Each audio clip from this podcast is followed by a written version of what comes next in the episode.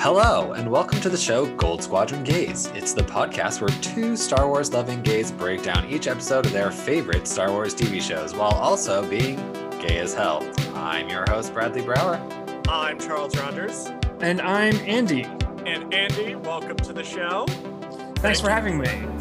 Thank you for being here. I know that we had to work pretty hard to get you here this week, given how Bradley and I's schedules are, but I was absolutely determined to have you on for this episode after seeing it. Yeah, it was a real doozy, and I'm glad to be here. Uh, I'm from Force Friends Rewatch, uh, and um, yeah, I'm uh, I'm a they them gay. So for the sake of our comment section, yes. Now, Force Friends, that's you and your friend Ryan, and you guys are watching through. Do you want to talk a little bit about what that is?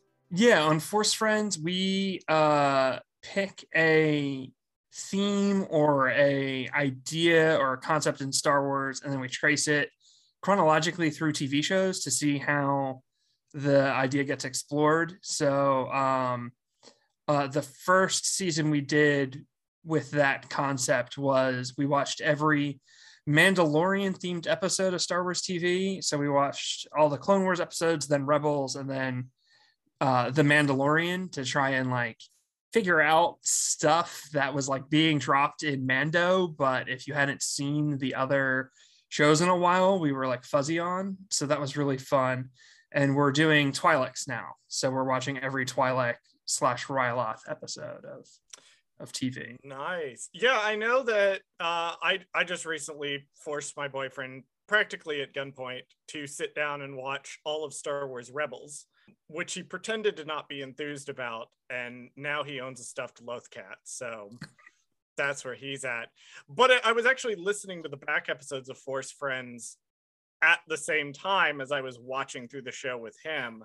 And the pace at which we were watching the show actually lined up to when I could listen to the episodes. Oh, so nice, actually, nice. It actually worked out that I was able to listen to some of the Mando episodes, like the episodes on Zero Hour, uh, and the other Mando themed episodes from the back two seasons of Rebels. And then I would listen to the Force Friends rewatch episode shortly after that. So it was very like, it's always nice to watch something and then hear somebody talk about it. Yeah, that's so cool that you were able to like listen along. That's awesome. Well, Andy, thank you again for joining us. Let's dive right in. Bradley, I don't think we have any news this week. Do you want to drop any fucking bombshells on no. me this week, Bradley? Do you want to? Do no you want to fucking just drop something on me that I was not prepared for?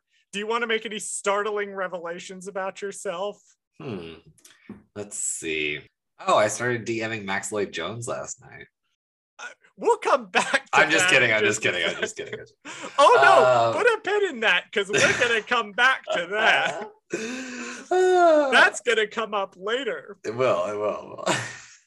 uh, we do have though, before we dive into the episode, we do have not necessarily the thing Charles fucked up, but the thing mm-hmm. Charles didn't realize and had to be reminded on Twitter. So, do y'all know the droid, the cooking droid that we loved so much last week, with the the crazy flinging arms and knives? Yeah, yeah, the uh, Grievous droid. Yeah, I thought that was a completely new droid to Star Wars. I was wrong. That droid has appeared one other place, and that is on the refugee ship scene in Attack of the Clones. Uh, that is the droid that is working the uh, buffet line that R2 steals the bowls uh, from. No, oh. that's awesome. That's yeah. so fun. Yeah, Phil. Uh, I can never say his last name. Stosak. I I I cannot pronounce your last name, Phil. I'm so sorry. Uh, but your your Twitter is an absolute goldmine of obscure Star Wars stuff. I, I missed that. So I'm hey, I missed that. I think maybe because I don't watch Attack of the Clones that often.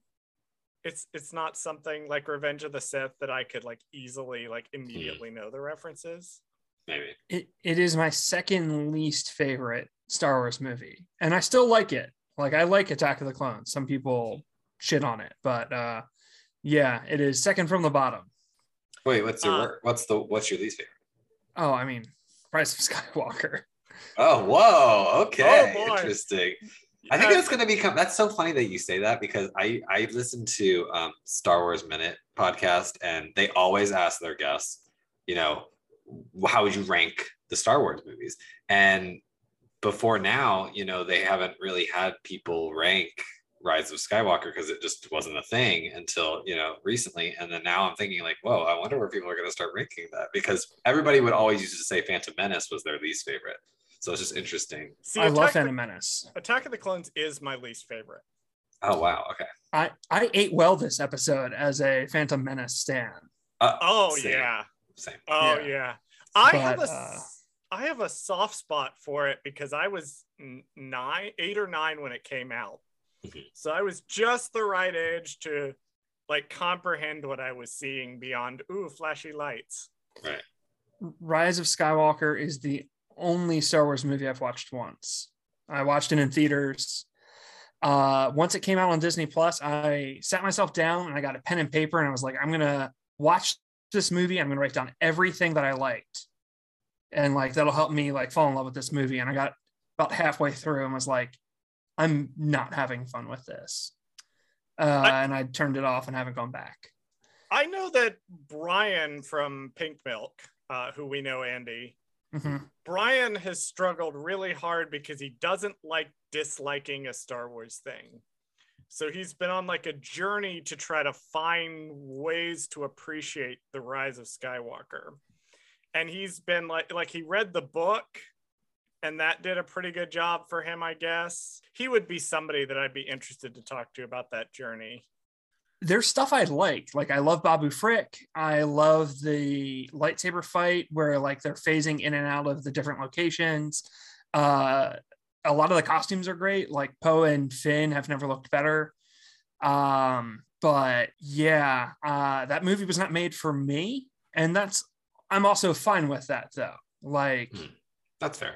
like not every piece of Star Wars has to be something that I personally love and connect with. Like this movie was made, uh, I think, pretty intentionally in retaliation to The Last Jedi, which I adored. And uh, so it's clear that this was made for the people who uh, didn't like that movie. And, um, you know, I'm happy that they're happy. Yeah, Not for me, it's though. interesting. It's interesting with the sequels because, like, we have a, a plethora of different guests on the show. Rise of Skywalker is very rarely in the middle for people. It's either down somewhere near the bottom or it's up somewhere near the top. I Yeah. almost never hear it as kind of mid tier, and The Last Jedi is the same way. Like it's it's my favorite of the Star Wars movies in general. It's not the one that I think is the best, but it's my personal favorite. But I also am really good friends with people who it is the bottom or the second to last who just absolutely despise this movie. Uh, and and I mean, like, we're at a point where there's so much Star Wars that there's there's really is something for everyone, and uh, there's no need to be the sort of fan.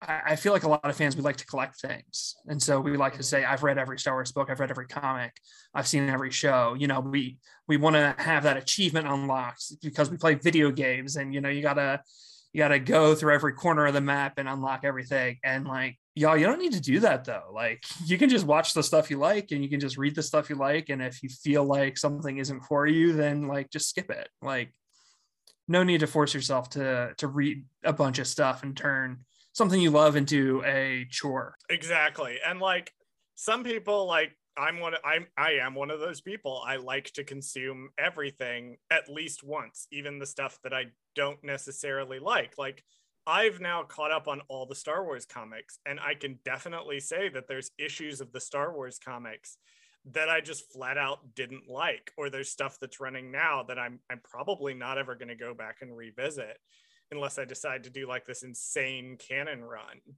So it's you don't have to wallow in everything i feel like. Fans toxic fans in particular i feel like love to latch on to the things that they don't like and they'll just wallow in them because hate is a very powerful emotion and a very seductive emotion.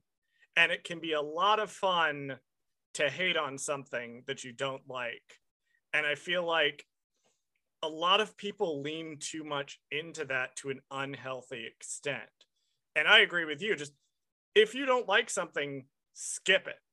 I'm I vehemently hate the Force Unleashed games. Just absolutely hate them. I'll bring up that I don't like them performatively on the show, but in my day-to-day life, I I barely think about them. I'm just like, I don't like these. Or I like to pretend that uh, Karen Traviss never wrote a single thing at all Mm-hmm. in general. So I've I've never gone back and revisited any of her stuff, even after the Mando stuff, because I feel no need to, because I know that that's a corner of the Legends universe that I just didn't enjoy. She's a bad author and she has some really weird opinions on masculinity. And uh, I don't need to read a single word that she uh, has written other than what I've already consumed. Well, speaking of Mandalorians who are Good better than There you go, there you Thank go. you. Good I've, segue. I've gotten very good at this by now. We got around. We got around to the show, baby. Uh, right. speaking of Mandalorians who weren't written by a, a bad writer and also bad person, uh, Bradley, do you want to take us into this week's episode of the Mandal? Sorry, sorry, I I see I misspoke. Um, sorry. Uh, the Book of Dinjart. Fuck me, Right. I got it wrong again. Um, shit. What was the show we were watching, Bradley? I mean, I even literally wrote my script. It was like, you know, normally I always start with this week, Boba decided. Oh, just kidding. This week. this week, the Mandalorian decided he's leaving the single parenthood life behind by bounty hunting instead and getting a new ride. Andy, what is one thing you liked about this episode and one thing you did not? Oh boy, that's a big question. Uh, I I you gotta like pick one. I liked everything very much. um, but uh, I am going to say uh, the fact that uh, prequel stands uh, ate good tonight. That was uh, one thing I liked. Uh, one thing I didn't like is um, I didn't dislike anything. I cannot Wow. pick anything that I disliked. Okay. Uh, That's fair. You can also yeah. say that. maybe some of the Twitter reactions I saw to Din's coming out moment is what I disliked. but that's Twitter for you. That's Star Wars Twitter, baby. Oh God, I have I have never I have never been happier than this week to be so fucking busy at work that I literally cannot check my phone at all.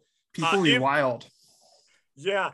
If you guys have noticed the Gold Squadron Gays Twitter is real quiet this week, it's because uh my primary job is eating up all my time and I can't do my secondary job. So apparently I missed some weird toxic shit that I have no desire to go back and look at. uh, Charles, what's one thing you liked and one thing you didn't? So one thing I liked, uh, having watched the Mando Mandalorian season two all the way through, and having our conversations with people like Erin, uh, whose inbox I have been blowing up with insistence that she needs to watch this episode, uh, and talking about the whole concept of deprogramming, coming out of a cult, coming out of a deeply fundamentalist environment, and deprogramming that Den reacts to a traumatic loss in his life by going back to that cult that he just spent a bunch of time trying to leave because that's where he finds comfort, even though it's toxic and fucked up and unhealthy, is such an important theme of this episode. I I hate that for Den, but I love that it is a thing that is happening that we can talk about. Mhm. It's what the Jaime Lannister stuff in season eight of Game of Thrones was trying to do, where you go back to the weird, horrible thing because it's where you find the most comfort. But this is actually done well. And I really liked it. And I'm glad that we can have conversations about it.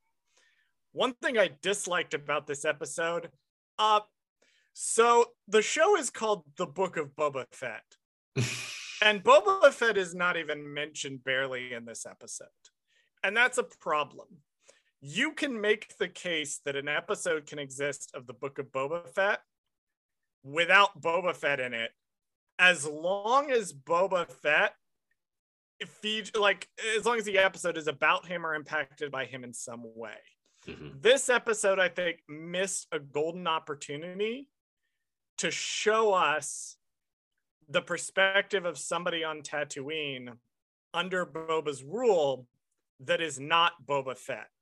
We could have had a chance to see Peli Motto and Din existing in this space while influenced by Boba Fett without necessarily seeing him. Especially since I will point out a specific instance where they like they brushed up against this. They got so close, but they didn't quite lean into it enough, I felt like. And that would have been the one thing I would have changed to maybe make this episode work a little bit better in context to the rest of the show. That was that was my thing I disliked. Uh if I not have- more sorry, go ahead. I have a dislike. Okay. I thought of one. Oh. I don't like that the spear got melted down. Oh. Yo, what the fuck, Dan? I, I felt like that was uh, a really iconic weapon that if Din is going to keep the dark saber, he could have given to like one of his lieutenants, like Sabine or Bo Katan later, or if he's going to give up the dark saber, he could have kept the spear. And uh, don't get me wrong, I love that Grogurt is getting uh, a little mithril shirt made, but um, I don't know. I like the spear. I think it's a bummer that it got uh, destroyed. I have a note on the melting down of the spear, and we will come back to it because of this overarching theme of the cult bullshit that happens in this episode. but Bradley, give us one like and one dislike real fast before I start ripping this episode apart and displaying its guts to our audience. Mm, okay. Uh, one thing I liked, uh, mm, besides all the prequel stuff, um, I really enjoyed the design of the satellite slash moon city, whatever that was. It's called Uh, the Glavis Ring. okay. So I Thank love you. that. Thank you, Liam. Like Star Wars, somebody I follow on Twitter who like always knows the planet names for things. Got it.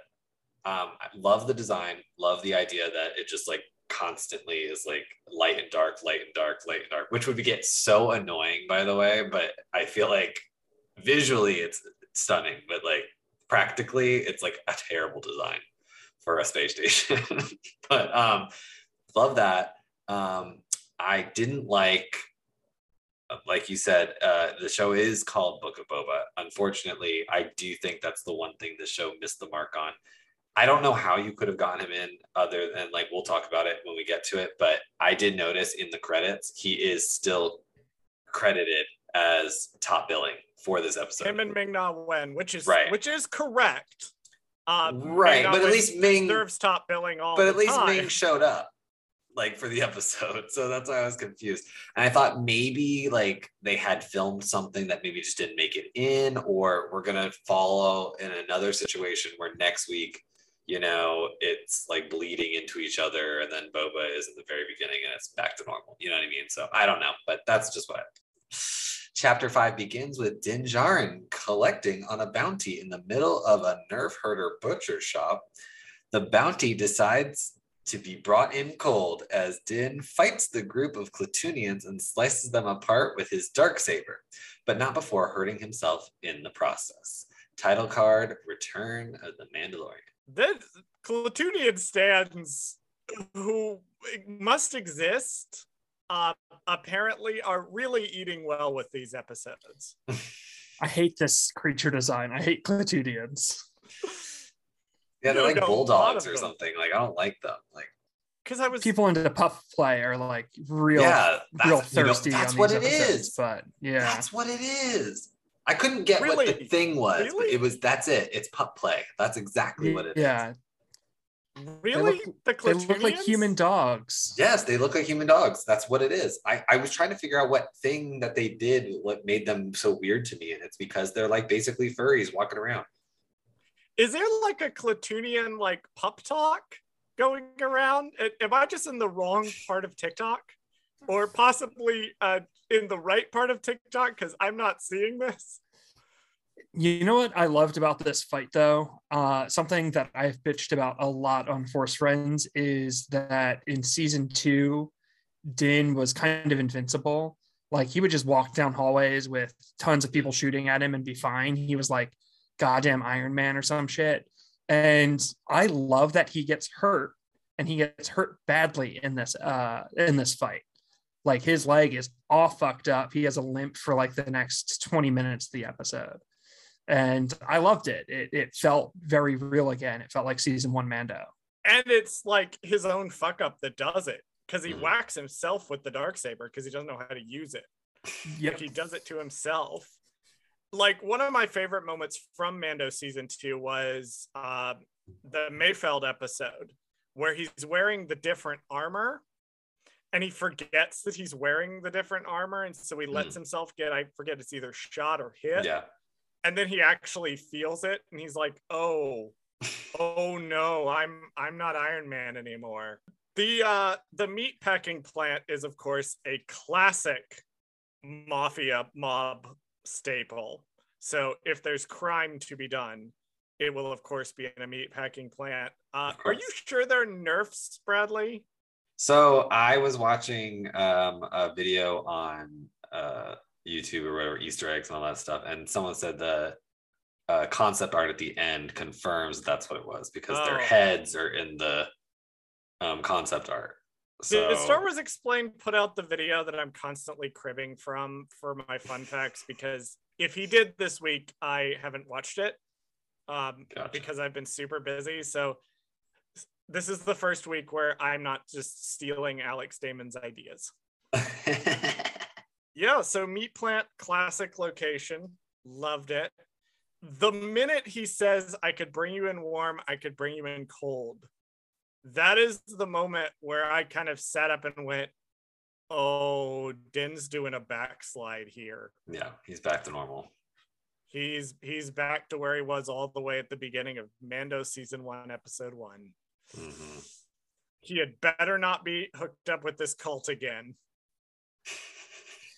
It really reminded me of Finn's character arc, where like Finn in Force Awakens, he learns that like it's good, like, yes, leave the First Order and like find someone you care about. But then in The Last Jedi, he has to learn like there are causes worth fighting for. Mm. And some people felt like he backslid. And it's like, I, like no he just like just because he cared about Rey didn't mean he cared about the resistance right and um this felt like you know din was on a mission from the armorer to find grogu's people but that didn't mean he was ready to like leave his cult and even though he made friends outside of it like he's still a bounty hunter at heart and he has to like especially now with Grogu gone, he has to fully embrace that he's on, you know, there are other paths. He can be more than just a bounty hunter. The question being, you know, what what is he without Grogu?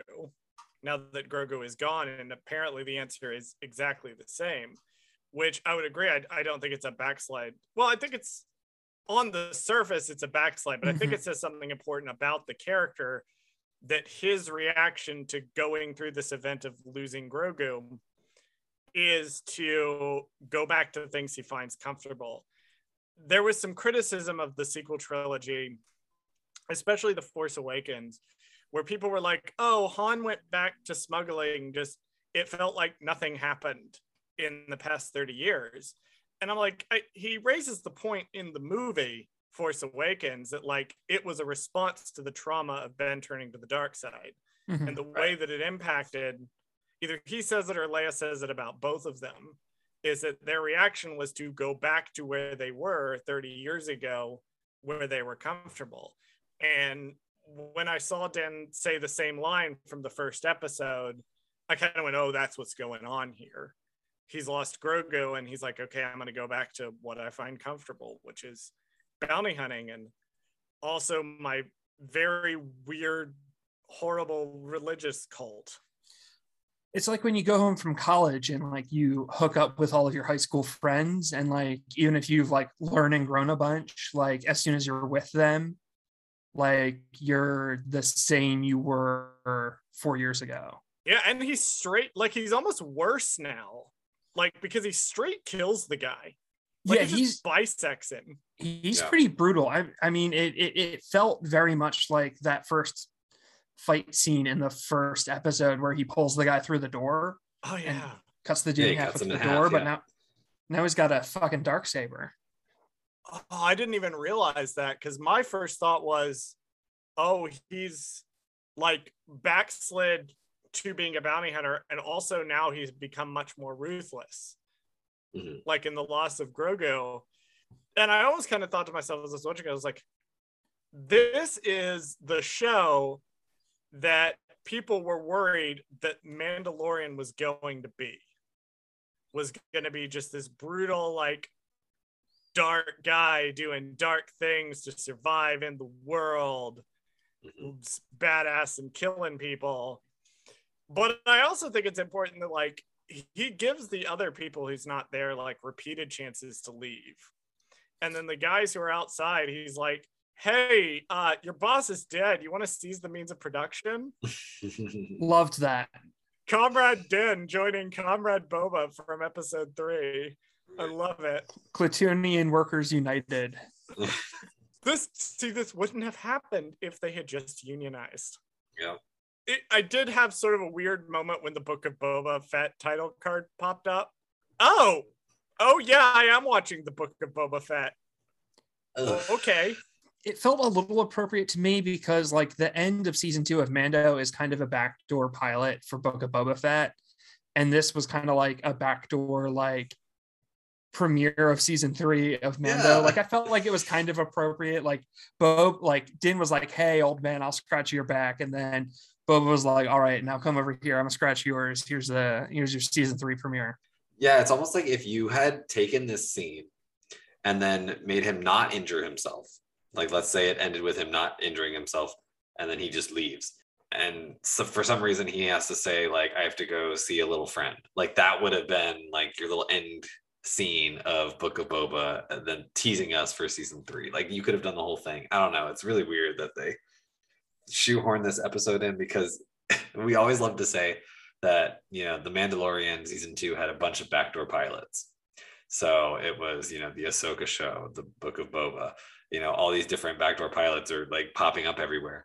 Um, and which is super funny given that uh, one of those shows is not going to be made anymore Right, And so the backdoor pilot stuff from that is just loosely hanging on there although right. I, I I will say something about that show a little bit later in the episode.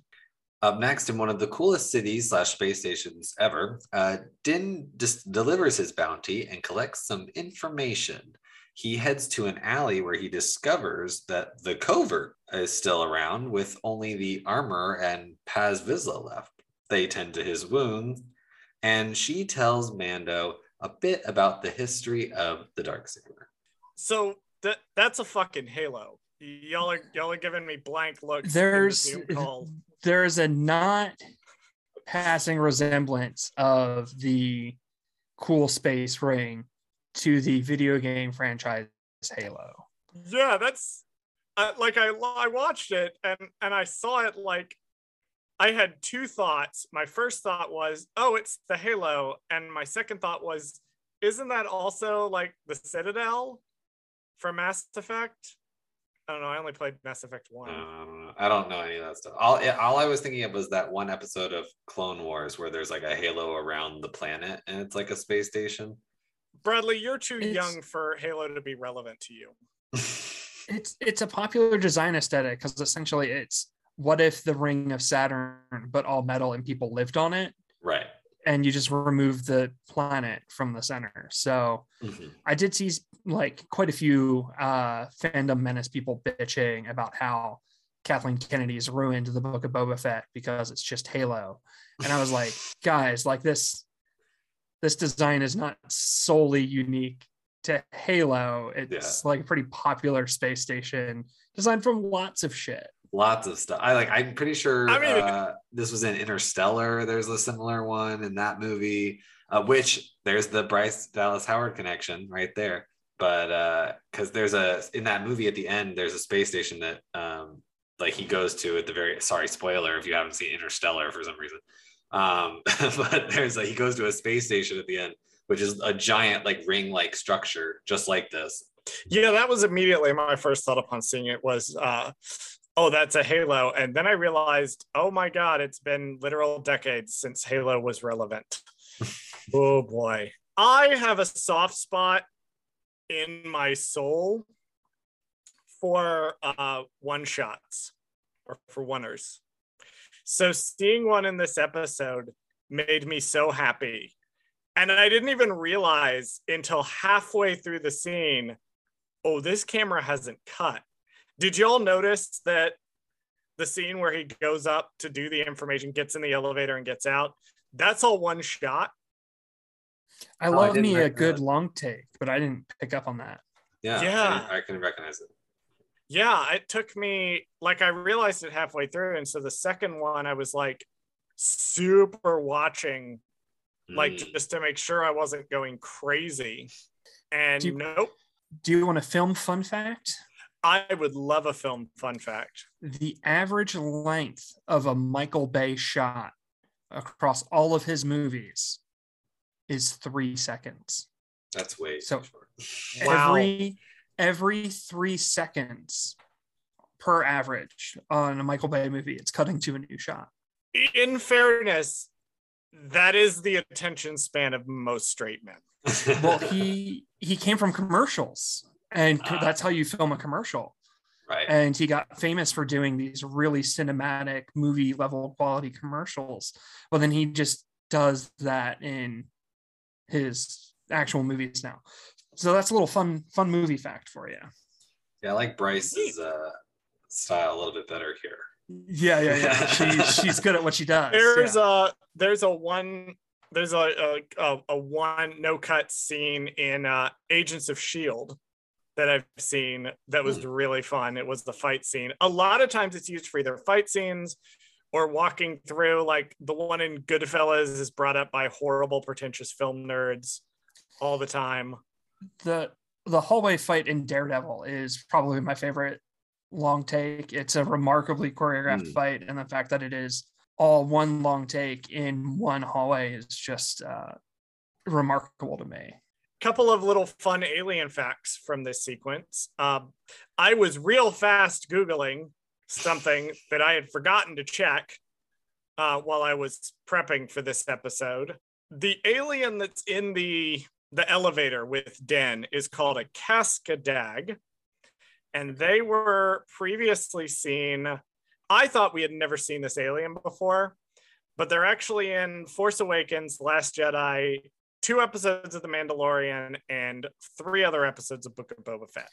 oh my god love to see a sequel alien love that I do love to see a sequel Alien. However, the thing I was looking up because I thought that the person that Den is talking to was something called an Ongree. And I was like, that doesn't sound right. That doesn't sound right. Uh, they're not. They're an Ishi Tib. Mm. is what they are. Uh, they're all over the place, but I don't think we've seen them. Yes, Andy is making like a beak, beak, motions in the Zoom call. it's like a frog with a beak Yeah. They have been seen in the Star Wars The Clone Wars and in Revenge of the Sith, but they mainly show up in like comic books and just video games they're, a, they're a, a skin in some of the battlefront games and shit yeah. So they've been around, we just haven't visually seen them a lot. nice That's our that's our fun alien fact for the day. I have in my notes, oh no, it's the armorer. It's my reaction to seeing her again. oh i had a better note and it was hell yeah it's the armorer. who doesn't love an evil lesbian i know uh, It's Hey. true. It's true. show, I- show me a, i love women so show me a straight ladies. woman who blacksmiths come on now That is true. I have I have been going off on Twitter for weeks uh, about how Avar Kriss has been doing nothing wrong in the High Republic comics, and I fully support her. Uh, and I support actually every, even just women in general. Like I support women's rights, but I also support women's wrongs. Truly, I do. Uh, Emma Frost is one of my favorite comic book bitches. So like, yeah, I'm right there with you. Just love Yeah, an more evil lady- lady, you know? Yeah, more lady villains, please. We talk on the show about how we love lady villains. More lady villains. Mhm. What what I found really interesting was so many people reacting to her this episode and being like, yeah, fuck uh, Sabine for giving Bo Katan the dark saber. She cursed Mandalore. And I'm like, excuse me, uh, Sabine Mm. Wren didn't do anything wrong ever in her whole life. One and two, you're believing the armorer, the like mustache twirling, like cult Right. leader, like like Reverend Stryker motherfucker. Like you're believing her over everything else we've ever been seeing about Mandalorians. Like, come on now. She's got Maldalorian spikes on her helmet. Like, Yeah. come on. That's true. We can't She's trust her. We don't really know what she's t- saying. Every everything she said this episode, uh, I fully believe is just wrong. Like, I don't think she said one thing that was accurate. It was all shrouded in like this grandiose religiosity, I guess is the word that I could use for it. Uh, like when she's shitting on Bo Katan in a later scene that we'll get to, it's all couched in this like Mandalore was cursed because she went away from the way. And it's like, if you don't like Bo Katan, just say you don't like Bo Katan. Some mean girl shit. Yeah. It's almost like they're like she knew her in high school or something like that.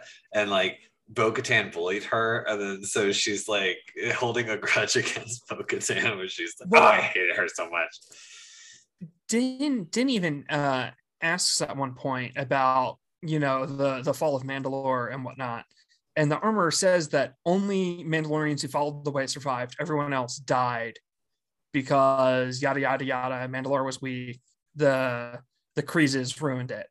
And it's like, bitch, we saw Koska Reeves and like we saw Bo Katan's whole clique last season, girl. Like, we know that's not true. Like even even if Sabine wasn't come, even if we didn't know out of universe that Sabine was coming back for the Ahsoka show, like didn't you've you've met other Mandalorians.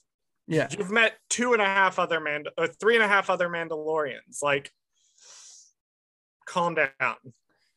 Uh, yes so like there's just tons of ye- yellow and red flags that like she is either uh purposefully lying or she's just wrong about a ton of shit and uh the audience has the context clues to like pick up on that if they're if they're looking for it I found the statement, uh, oh man, everybody makes such a big deal of the Empire, and it was only around for 30 years.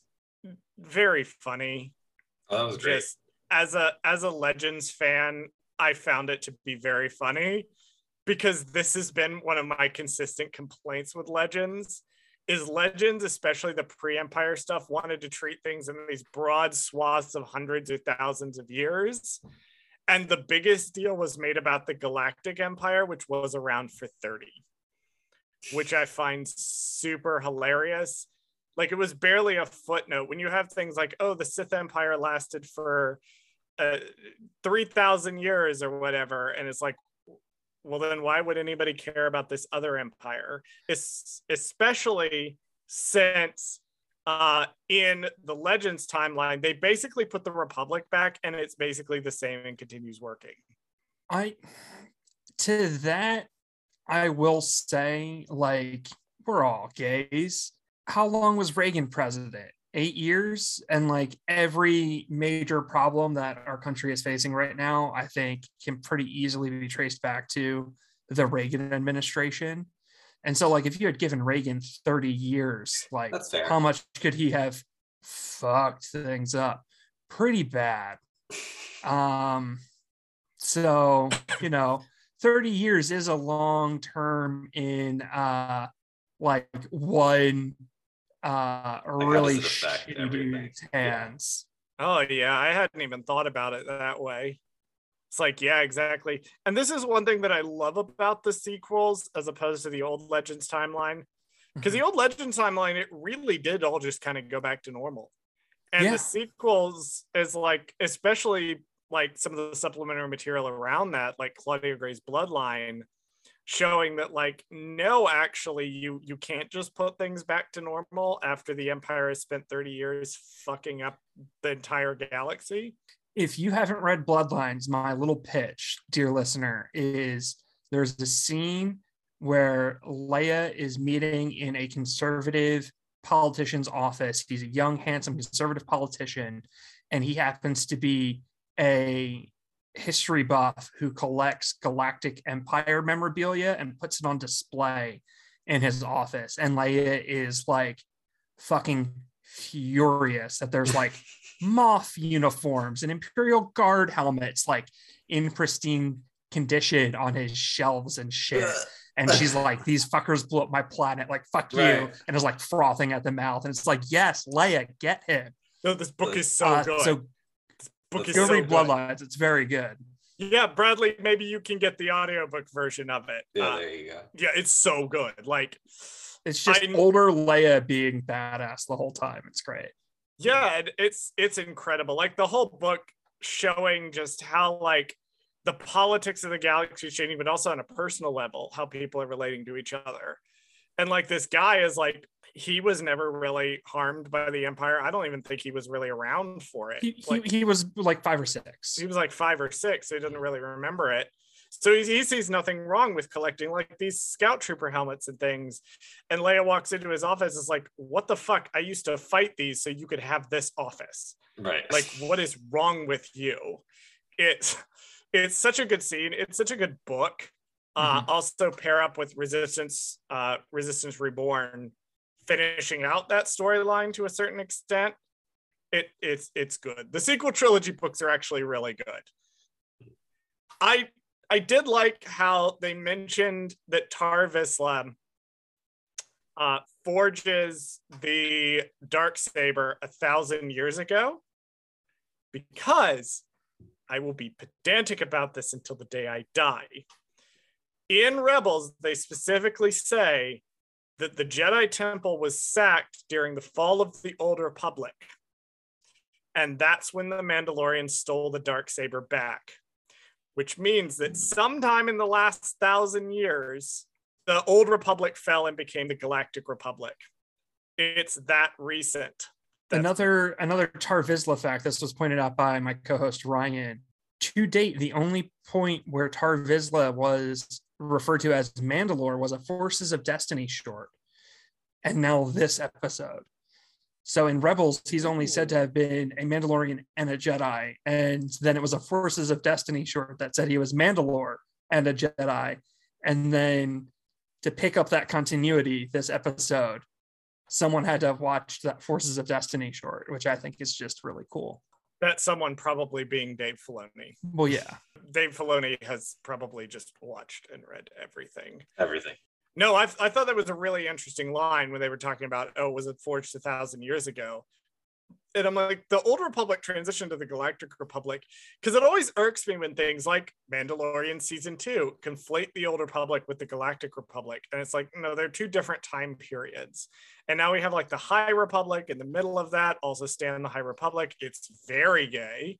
you have to think though, like, who of these people are like fucking history teachers? Like, like I, I studied like ancient history with like Rome and early Christianity and stuff like that and Israel, but like 2000 years 3000 years 1000 like once you get to a certain point unless you're like a history buff like how long ago was, did jesus live like i don't you know like who cares so they're probably like oh tar Vizsla, like a thousand years ago the high republic the old republic eh. Yeah, it's like the same time.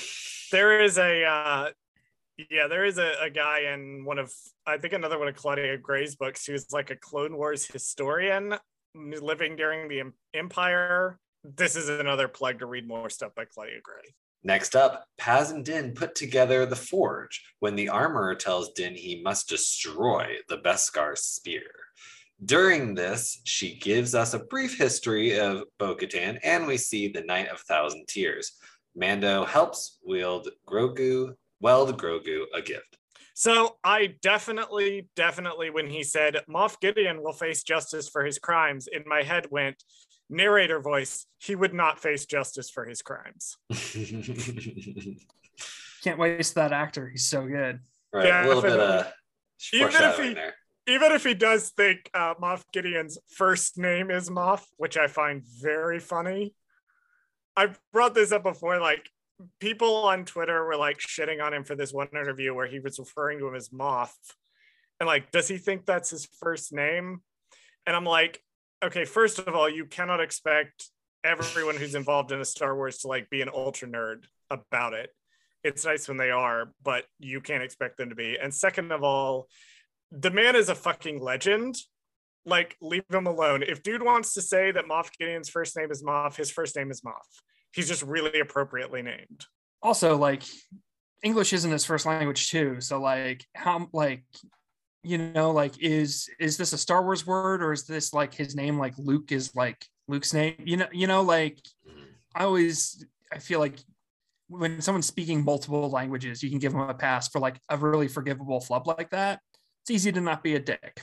It is, but you know what? This is Star Wars Twitter. We don't Yeah. know what not being a dick is. We see the chance to be a dick and we immediately pod race directly into it because we are the worst. so Din in this scene asking the armor about Bo Katan uh, really felt like uh, when a gay person is trying to uh, get the feel of either a family member before they come out or maybe after they've met a new friend.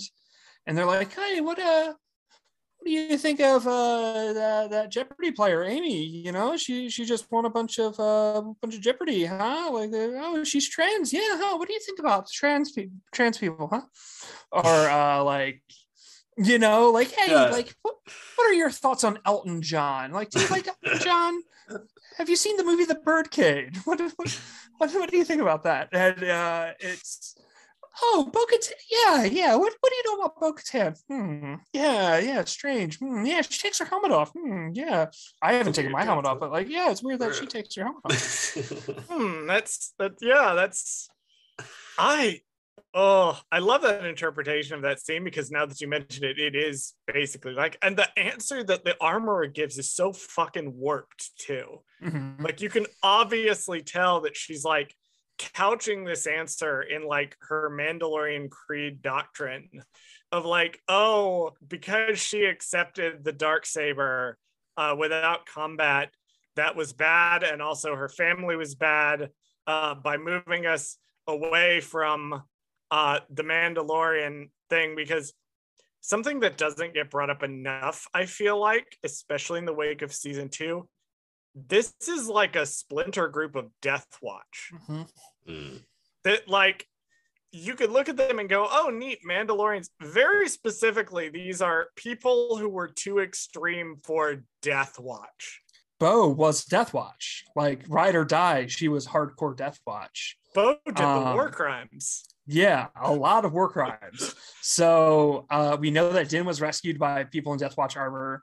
We know that she's got the Mandalorian helmet, and uh, uh, a Vizsla is with them. So, like, yeah, this is Death Watch through and through. And of course, she would hate Bo Katan because Bo Katan splintered off from Death Watch. Yeah, and I one thing too about the sequence of this scene, you mentioned the spear earlier, the Beskar spear, and I said put a pen in that.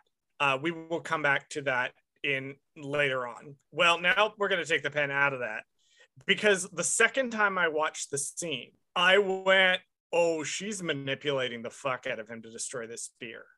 Right. She doesn't want this spear to exist because her reasons are real flimsy because she's like, um, well, uh, you know, the idea that there's a Beskar weapon that uh one is a threat to me because it can pierce uh our Beskar armor, which does not make sense on a physics level. I'm pretty sure, but okay, sure, go off, I guess. But she's also like, oh, it's like an affront. It's an abomination. It shouldn't exist. Let's let's get rid of it. Uh, the dark sabers, you know, the dark saber's better for you anyway. Like I thought she was going to stab him with it. I was like, Mm. oh, it's duel time right now, and I was wrong. She she did not. She did melt it down, but uh, yeah, bummer to see it go. it's very like you're not really gay. You'll find a nice woman eventually. Yeah, that she was kind being of thing. she was being super sus about it, though. You were totally right. She had some reason for wanting this thing gone, and maybe it genuinely was like it conflicted with her beliefs about the Mandalorian Creed, and then she is kind of pushing him to get rid of it, which I, I do not like the armor very much. Yeah, I you know what's funny is watching this scene made me think like I think she might be the actual villain of season three. Like it's I think they were tricking us this whole time into thinking like, oh, it's Moff Gideon is the is the villain of the Mandalorian. And it's like, mm, I don't think so. I think maybe the armorer is the overarching villain of the whole entire show. Like it's like, why is she so manipulative? so So back in season two, I thought for sure that she was going to be the main villain of Din's story. Um, after watching this, I was talking to Ryan about it, uh, co-host Ryan, and he thinks that she might still be working with the Pikes because Death Watch and the Pikes had an alliance in the Clone Wars, Hmm. and that she might be like causing all of the shitstorm on Tatooine too, which who who knows? I think that's a wild theory, but uh, I thought it was worth mentioning. No, I mean it is because when I yes last week I brought up the fact that like hey maybe the way that they connect into the Boba story is that the covert is hiding on Tatooine is what I kind of came up with and I think now that you say that it's kind of like hmm maybe her like her real plan was never to be like do this do that or whatever it's like let's restart Mandalore on Tatooine and like make this the new hub for all Mandalorians, or like at least the correct Mandalorians. Yeah, if your cult got wiped out and you need to recruit a bunch of new members and you need like money, selling space heroin, That not a would bad do way it. to do it. I'll do it. and and i have another sort of perspective on it because if you look at it in terms of well den has the dark saber now and den is also like met with bo-katan and like he's very clearly trending in a direction of hmm den might actually be instrumental to bringing mandalore back. If he doesn't do it in the specific way that the armorer wants that's going to be a problem for her. And we see in this episode that she exerts a lot of influence over him, but he's also trying, I mean, he may not even realize it, to break free from that influence. And that's going to be a conflict. Den is somebody who's found himself in a position to make decisions on behalf of Mandalore. And he's got a bunch of people on different sides trying to influence that decision. He's got the armorer, he's got Bo Katan, he's got Moff Gideon. And Din's like, man, I just want to go home and watch the equalizer and play with my kid. Like, I don't want to be here doing this. Why are you asking me this? We we see her exerting a lot of soft power and hard power over him this episode and in these scenes, but we also see Din pushing back quite a bit. We like him fishing for her opinion on Bo-Katan is definitely him questioning things. And then, you know, him standing up for himself with the decision to not kill Gideon, things like that. Like we see Din taking small rebellious steps in this faith community that he knows he's maybe not welcome in anymore yet and he's not willing to fully come to terms with it yet but we see him like sowing those seeds which are going to get you know kind of against his will brought up in the next scene a couple of little minor notes before we talk about the big thing that uh, I personally am dying to talk about. Uh, once again, the mythosaur is mentioned, uh, further leaning credence to my theory that uh, the series will end with Din Djarin riding a mythosaur, uh, possibly alongside Boba Fett. riding his Rancor, uh, which would be the most awesome thing. And then we get a little more information on like what's actually in the creed. Bradley, you and I were talking a lot about like what's in the creed exactly. right. Like what's actually in it.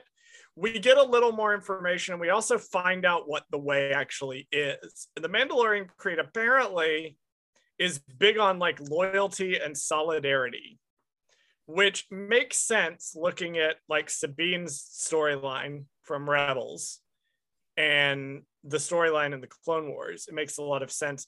But it also makes sense how that could be perverted and taken to religious extremes by the armorer and her cult. So I, I thought that was really interesting that he directly says loyalty and solidarity are the way. And he also makes a point that it's the opposite of the Jedi. Mm. Mandalorians are all about attachment. The Jedi are all about you need to be able to let go, which as we see in this episode, Den can't let go. Yeah, so let's talk about the Night of a Thousand Tears. Uh, Andy, how how are you feeling over there, having just watched all of the Mandalorian stuff? How how you feeling uh, watching fucking Sundari blow up?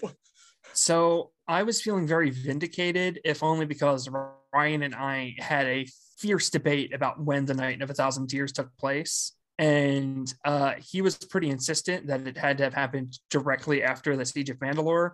And I was very insistent that it had to have happened after Clone Wars season or after Rebels season four. So uh, it's pretty clear I was right and he was wrong. And that's all I care about. Fuck Mandalore. Fuck those people. Fuck them kids. I was right. Ryan was wrong. it's a good day for me. The important thing is can you have a moment to gloat to something about something to your podcast co-host? Yeah. Can I take this as an opportunity to shit on the person I talk to for multiple hours a week? uh, I was right about the atrocity, and that's all that matters. Uh, Congratulations on being correct about the war crimes. well, we we we kind of we've been dancing around this night of a thousand tears for quite a while now, and we know that uh, people seem to think that Mandalore is inhospitable now. So we knew something bad had to have happened, and uh, seeing uh, it in like a horror Terminator shot with the uh, fucking K2 droids walking and the the uh, the fucking drone bots Yeah. flying overhead and the the bombers. It's Jesus, it's yeah. it's really horrific looking. Uh, very very scary, very spooky. It's also like one of the most beautiful and horrifying shots in Star Wars I've ever seen. Like it's so pretty, like and disturbing at the same time. Yeah, all the like mushroom clouds like Yeah. coming up. Oh at- God, it's- yeah. It like they managed to capture the horror of wanton slaughter in just a few shots from just how Bryce Dallas Howard was able to to visually show it in this episode. Mhm. And like they don't have to they don't have to show you all these people dying. You just have to see Sundari blow up. And your first thought is, oh, Death Star looking thing go boom. And then you're like, oh shit, that was a city. Well, and it's it's only droids because we know the surface. You can't people can't live on it now, and so it's just these droids carrying out the rest of this slaughter and this genocide because the the surface has been completely yeah. Yeah, like wiped you, out. if you look at it like on the ground, it looks like there's like small settlements and stuff outside of Sundari, or it might be like there's settlements or something outside there that they bomb outside and then they blow up Sundari. That did irk me a little bit because yeah, you're not supposed to be able to live out there.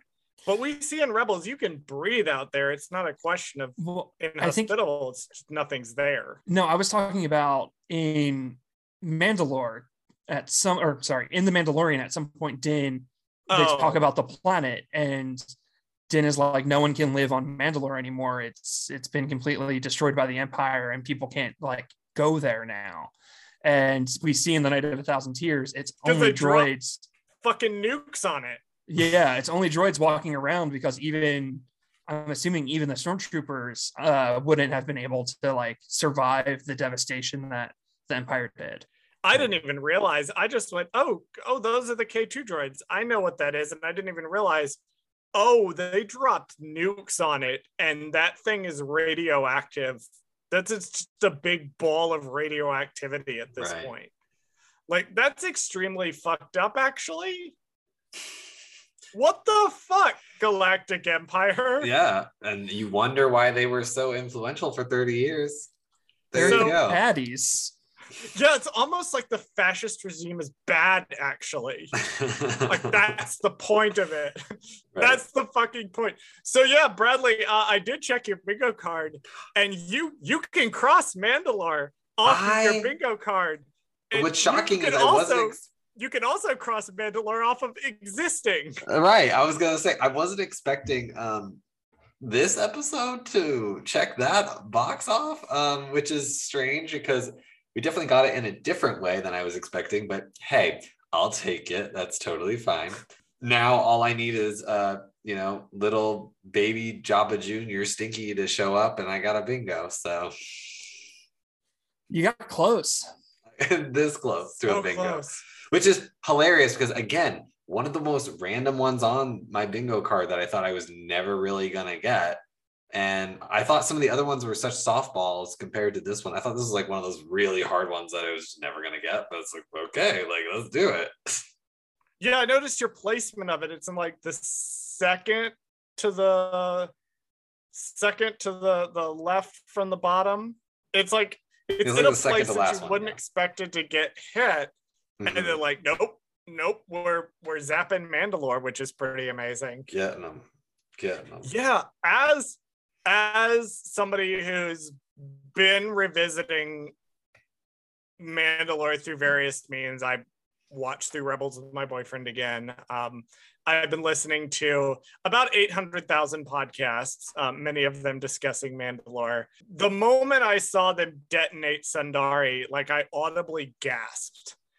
And and you need to understand that I stayed up to watch this episode during what is probably one of the most stressful weeks I've had in a very long time.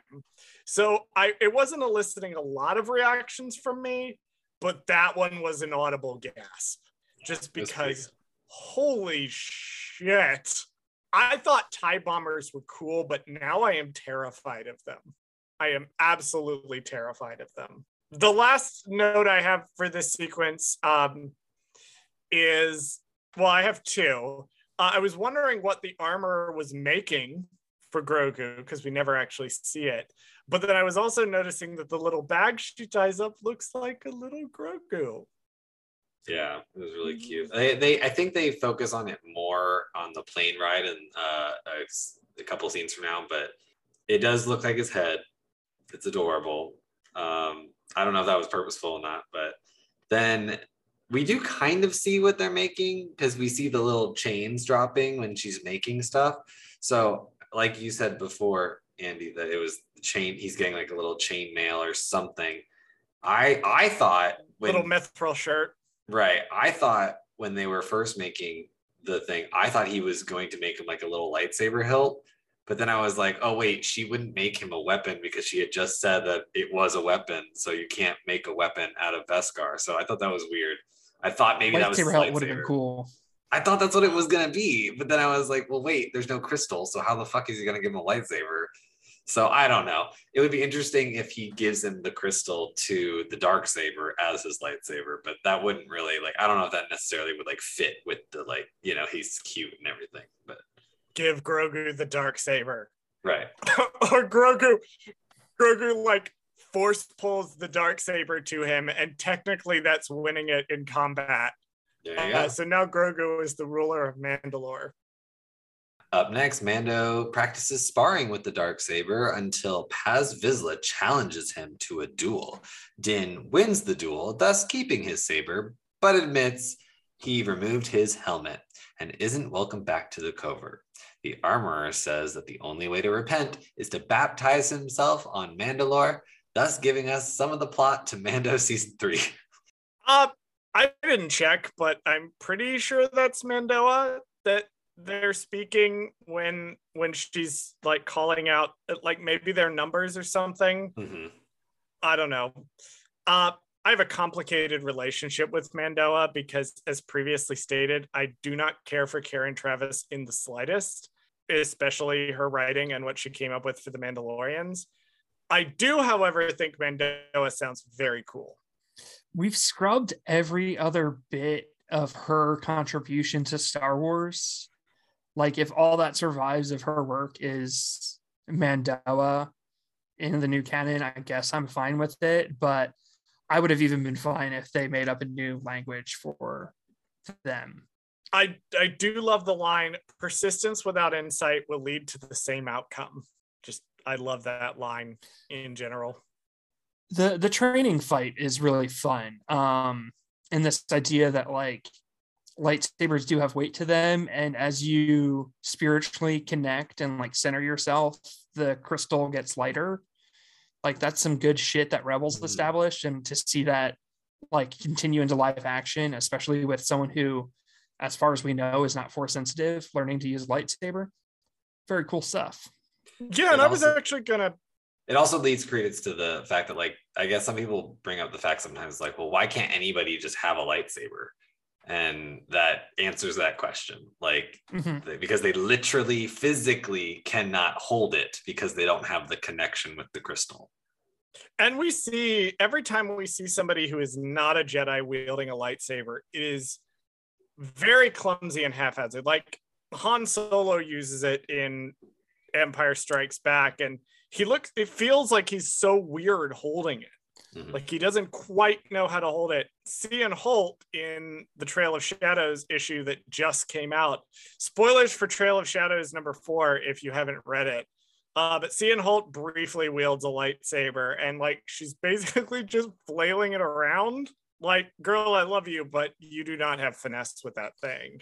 I think the lightsaber fight between Old Ben and Vader is perfectly fine. I think it like it serves its purpose in the narrative. I'm not one of those people that's like, why isn't this more badass?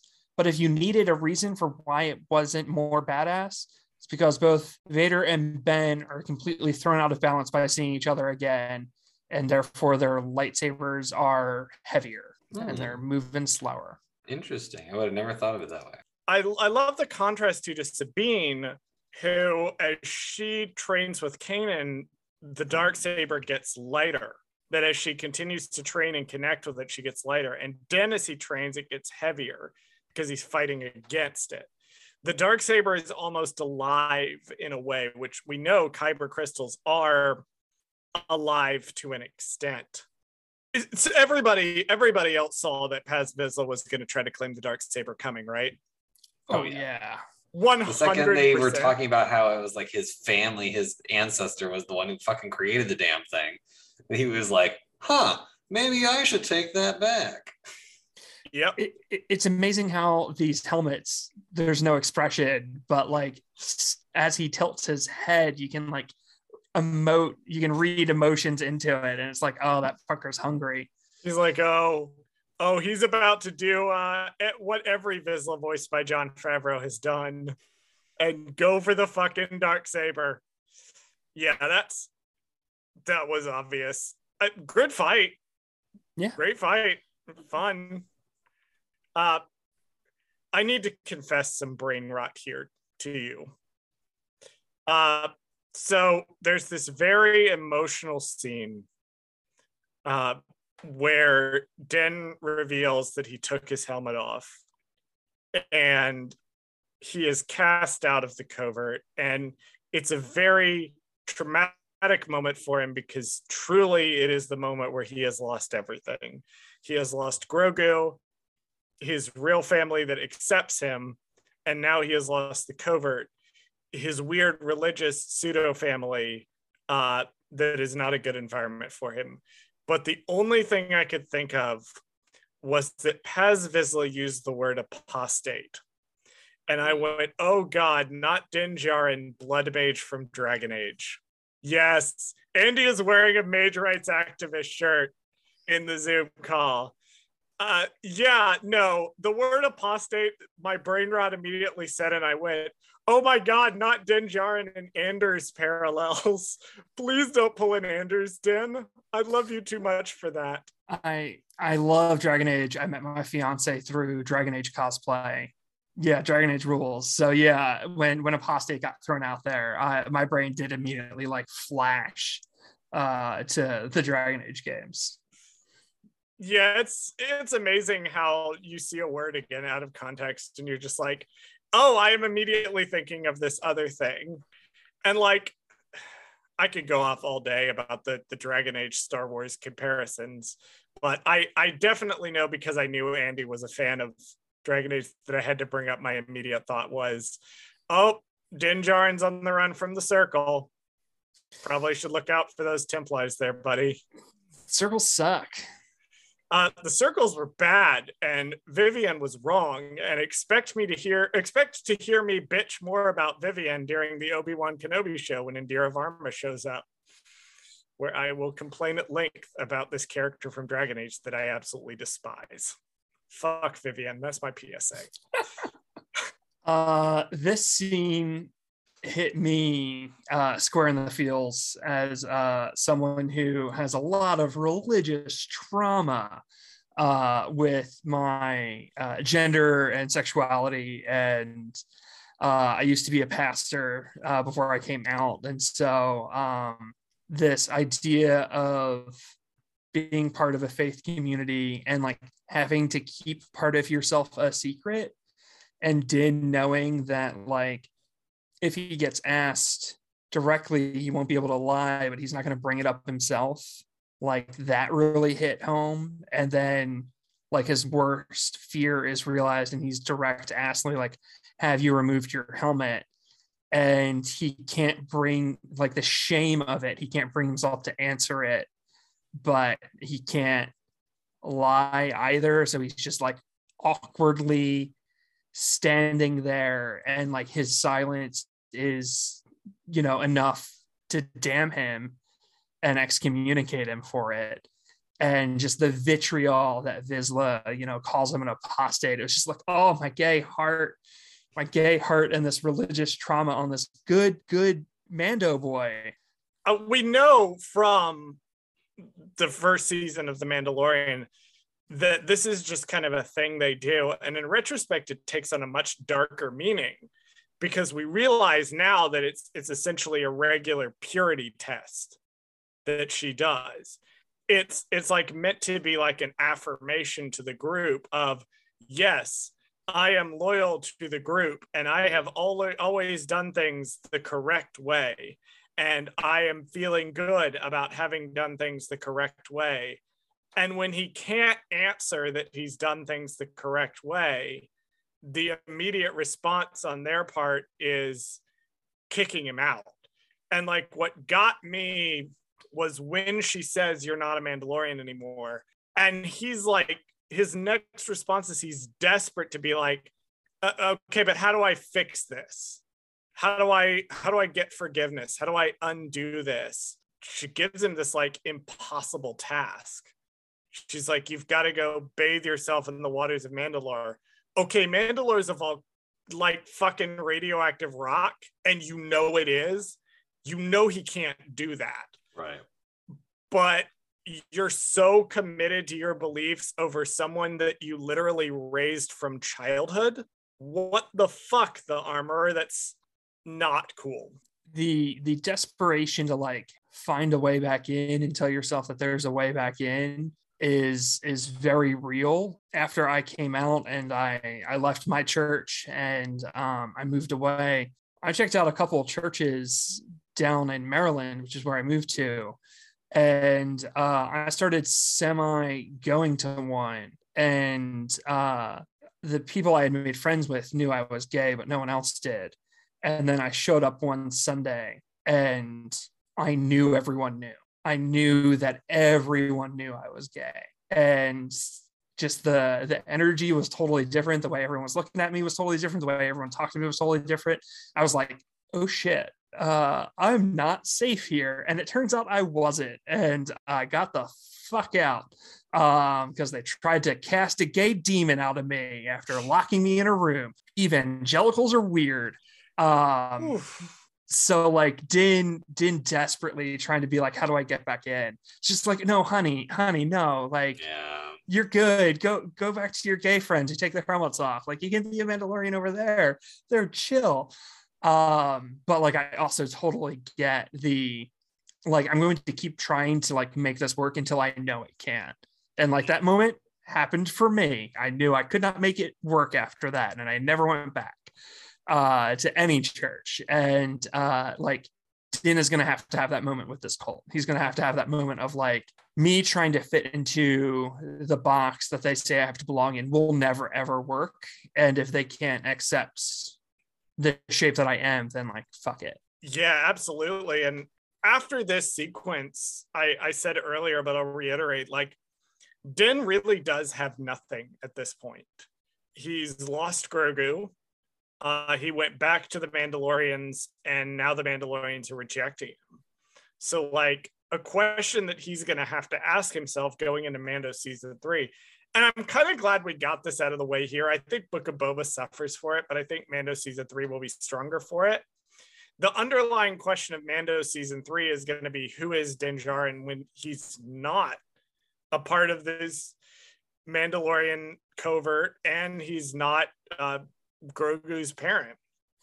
and what do you do when you're a gay single dad and your kid has gone off to charter school and you've just gotten kicked out of your cult and your cowboy boyfriend is busy protecting his town you go buy a hot rod Truly, you go when you and got nothing you go buy a goddamn fucking hot rod His You go- boyfriend. I can't. you go you go and buy a hot rod and then you take a job from your lesbian friend who is way more put together than you are. Oh my Let's God. be real. Stand up real fast. Is that fucking Grogu on your shirt? Yes. love it How did I go an hour and 23 minutes into podcast recording before I noticed that you had fucking Grogu on your shirt? Yeah, it's my Mandalorian shirt. Oh my goodness. But I tie dyed it with bleach, so it's like a different, like you know, pattern. Wow. So- Wow. I I need psychiatric help or sleep uh, or probably just sleep. Wow. All right, go ahead and take us into the next sequence. Once Mando leaves the covert, he must go through airport security. His public transport ship lands on Tatooine. Here, Peli Motto returns with a cute new droid and tells Mando she found a replacement for the Razor Crest. Gee, there sure are a lot of passenger ships popping up in Book of Boba Fett. I wonder if Disney is piloting a new passenger ship related thing. I'm telling you, dude, if they would just include the same exact fucking one for just, it doesn't even have to be on screen for more than a second. You could literally just be like 30 seconds of like, wow, that was such a great time I had on the, I think the ship's going to be called like the Haycon or The something. like- Halcyon. It's called the. Halcyon. Okay, literally, you could have that be in canon, like have someone get off of that ship and be like, that was the best experience I've ever had on a transport ship. That's all they have to say. And then be like, oh shit, we can go on the one that was in Book of Boba. Let's do that. I don't have much to say here, but I do love the trope of you have to put all your weapons in this bin, and then it's like a 30 second sequence of someone removing way too many weapons. Yep. That gets me every time. I love that gag. And uh Peli Motto's great.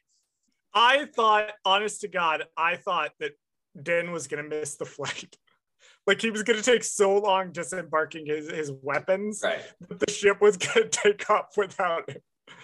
And he was going to put the last one in there and the door was going to close. I honestly thought that's where the gag was going. It's pretty funny. So, Bradley, I have a bone to pick with you about something you just said. You said new droid, which is technically correct in that it is a new droid for Peli Motto. Uh, but a BD series unit is not a new droid Okay, overall. Now you're just doing Because semantics. I am. I am mostly for an excuse to yell at you. The little tappy dance. the little time. Okay, so BD1 is the little droid from Fallen Order. And it, fun fact, actually, and this is canon.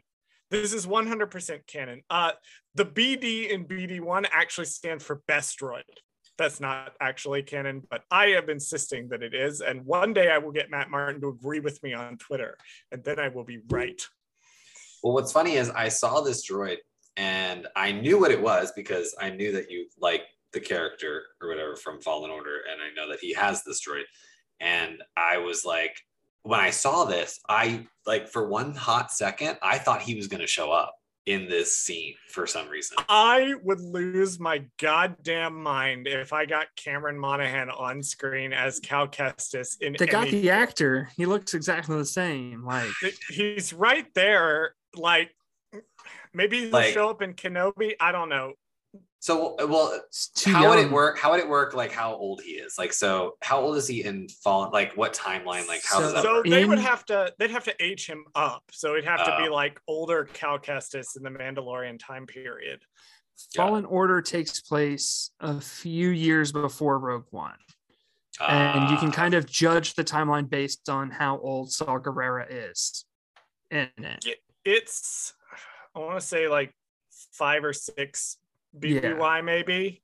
Like like around around Rebels season one, maybe a little before Rebels season one. I would have to check. he- Let's he's find like- out. He's like a young lad during Order 66, and then this feels like 10 to like 13 years after that.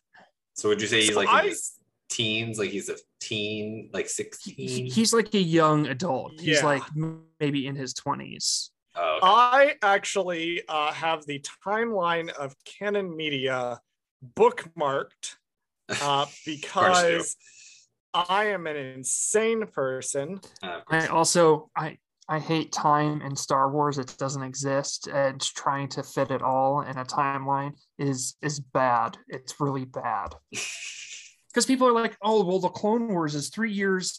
It's only three years because when they said it was three years, and it's like there's no way Clone like there's no way the Clone Wars as a whole right. was a three year long conflict because Anakin is a knight by the time he has Ahsoka, but he is a Padawan at the start of the Clone Wars. So that means substantial stuff had to take place before he got Right. And then he's a knight for some time on his own before he gets Ahsoka. So you mean to tell me that he had Ahsoka as his Padawan for only two years?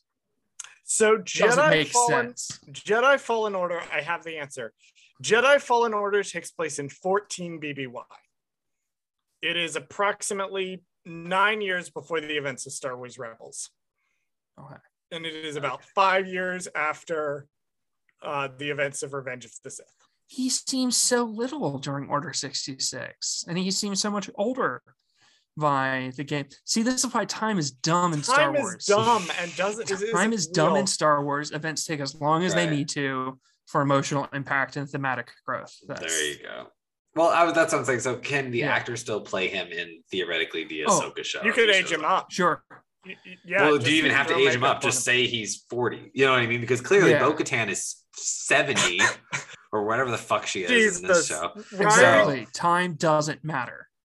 Throw a Right. beard on him if you have to, but Right. other like you don't even have to. Oh, yeah, there you go. Give him facial hair that shows age. So then there you go. You could be like, oh, he's got facial hair, so he must be older.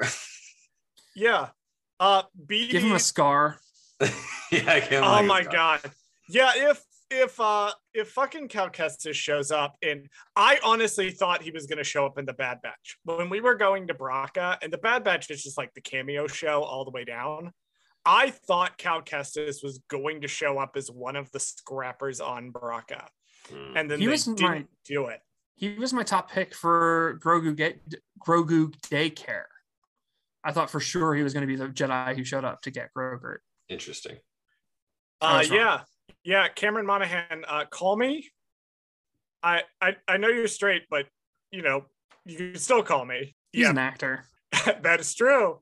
That is true. He is an actor. We know what Tom Hardy said about actors. Actors are like X Men. They're all kind of uh, flexible. oh God, I hope so. Anyway, moving on. right. Bradley, how how are you feeling there, buddy, with the uh with the N1 Naboo starfighter?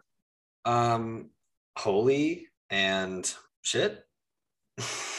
I mean, when I saw that thing, first of all, whose idea? Whose idea was this to include this beautiful, beautiful ship from my childhood into this fucking show? Like, who do I need to thank? Who do I need to write a letter to? Dear Mr. Royal Hampton, thank you for putting this in Star Wars. God, and it's love for the Phantom Menace too. I it, there's so many Phantom Menace references in the back half of this episode that it's just like a love letter to this movie. Like it's so meta too because you even have pit droids putting it together. Like it's like, what the fuck? Are you kidding me? Like I didn't even realize the pit droids were oh yes. yeah, because they're just a thing that exists in the universe. Right. And it's, so now they're putting it together. It's really good. It's really, really good. Uh, one last thing I had for this scene was um, the uh, Bryce Dallas Howard connection. Ha ha ha. Uh, Are you gonna get it right this time? This time I have it right because Savage.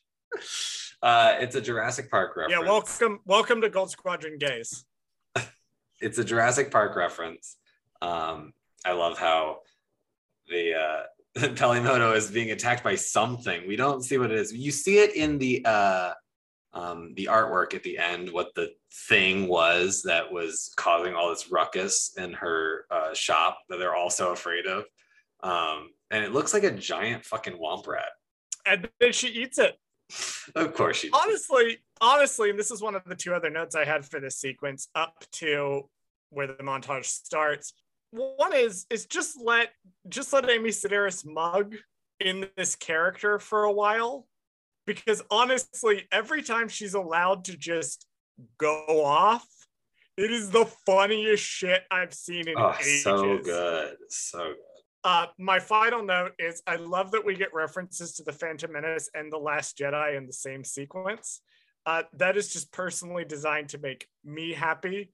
John, I know you listen to the show, so thank you for doing that. uh, it almost makes up for the flamethrower in episode one of Book of Boba Fett. Almost but not quite. And the and then of course the inevitable flamethrower in the finale as well. That'll happen. Fuck me. God. fucking flame God, the fucking flamethrower. Shit's gonna show up in the finale, yeah. Oh yeah, I'm already seeing like I can see it in my brain. If if Mando stays throughout this whole entire rest of the show, is going to be dual flamethrower oh, back oh, to God, back. No, they're going to be in no, a circle and they're going to spin in a no, circle and they're going to shut up do not speak this into existence. Oh my god. I'm calling Stop. it now. No, no, no. I no, bad enough I have to deal with one fucking flamethrower on my screen right. at a time. No, no. I do not want to have to deal with two of them. this is getting out of hand. Now there are two of them. It'll happen. Always two no. there are. No, no. I reject this. Please move on. Up next, Peli and Mando begin to fix up the starfighter together when a group of Jawas bring them some parts. Montage ensues, and Mando now has a new ride. I love that you could fucking Amazon wishlist the Jawas. They're just like, I love that. First of all, I love Peli has just like this weird like connection to them. First of all, we'll talk about that in a second second of all, like she's so well connected to them that she's just like, hey, can you guys get me this thing? And they're like, yeah, sure, we can get it. Also, she can speak Jawa, which is I love that she is like this computer of just every alien language ever. I do love in the show when they demonstrate that someone has taken the time to learn to communicate with another species or another group of people on equal footing. I love every, like Dan with the Tuskens in Mando season one, where he's talking to them in sign language, or here where Peli Motto is speaking to the Jawas. Yeah, it's funny to watch Amy Sedaris try to do the Jawa sounds, but I do actually appreciate that someone has learned to speak to the Jawas in their own language.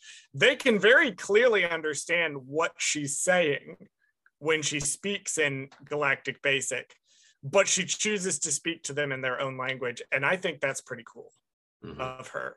Uh, also, uh, super open minded, apparently.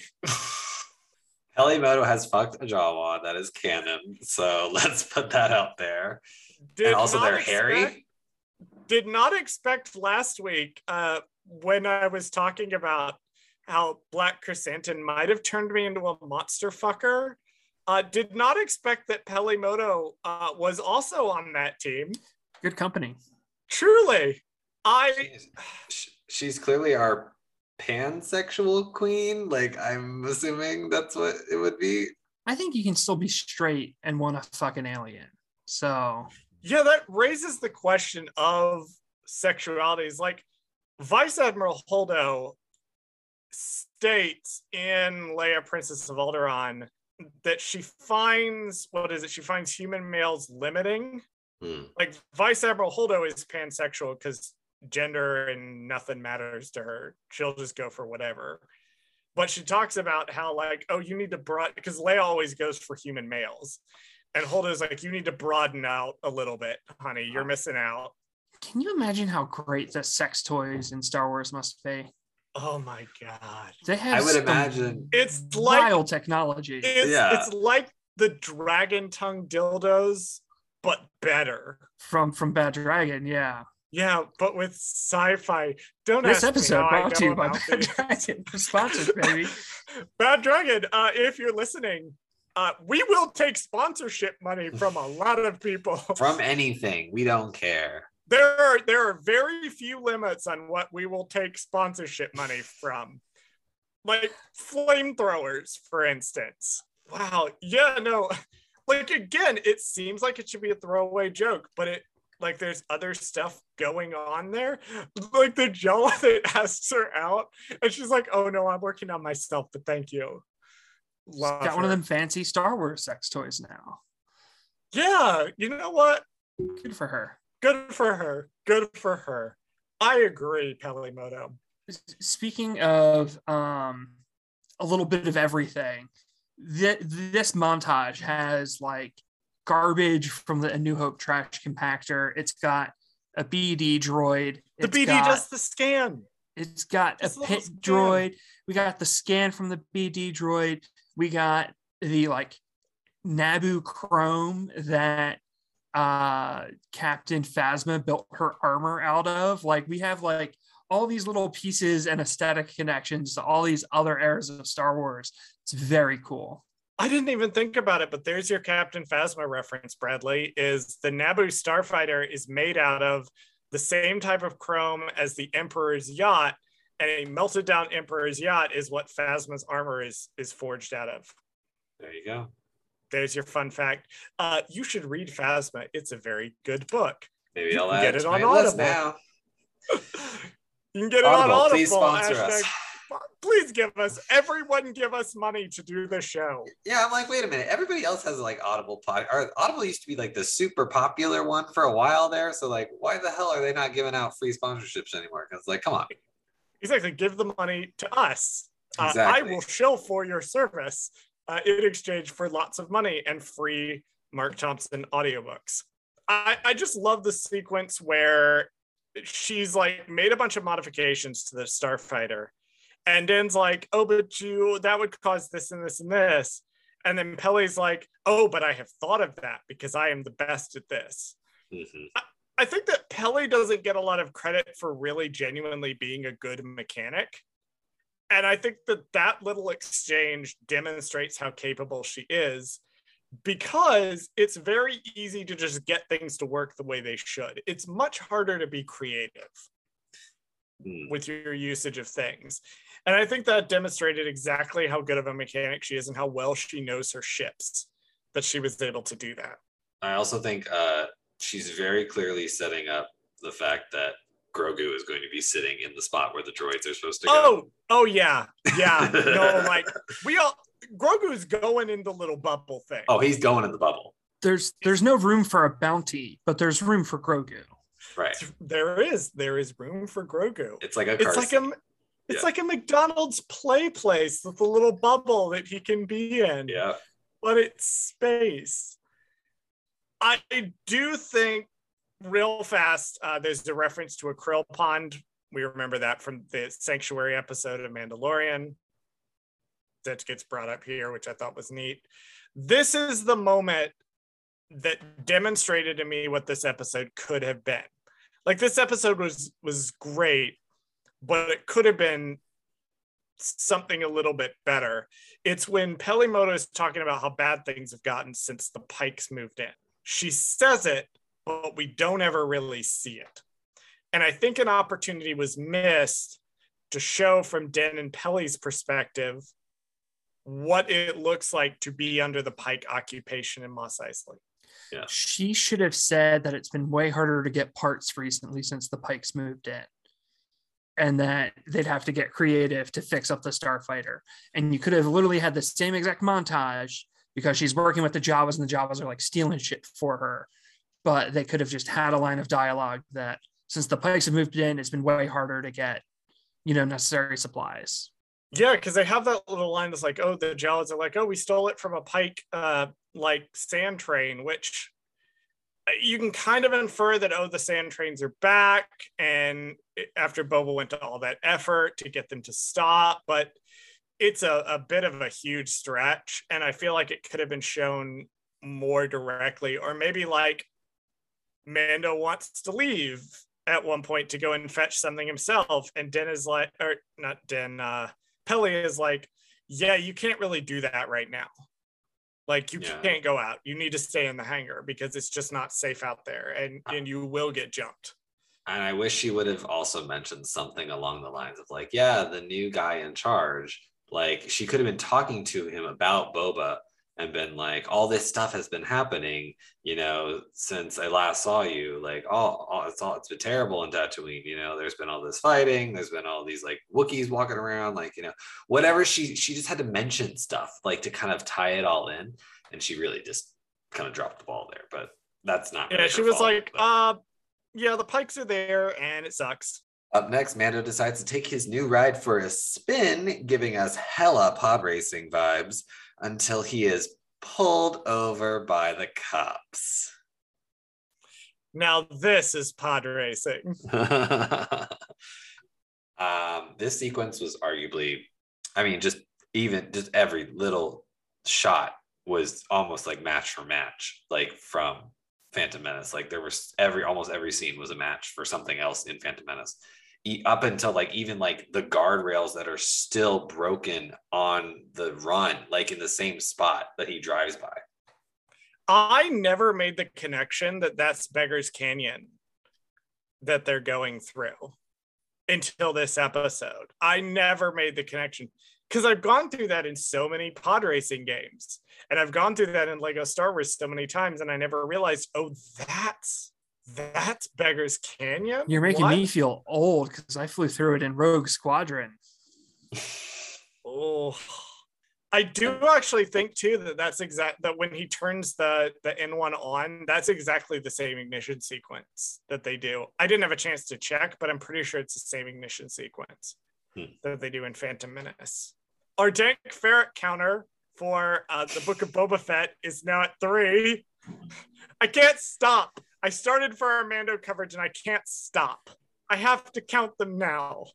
I guess it's to. not. I guess it's not that weird that it would pop up in this episode because obviously Mando's here. But um, do we have to have a new counter now? Because No, no, Bradley. This is not Dark Side Divas. We are not going to have counters for fucking everything. I'm sorry. No, no, I refuse to count this because someone out there will do the track the counters. exactly. And and I I don't want to feed into that for them. Let's Let's talk about let's cops. pull the yeah, let's pull the pin out of something else that I said let's put a pin in this and come back to it.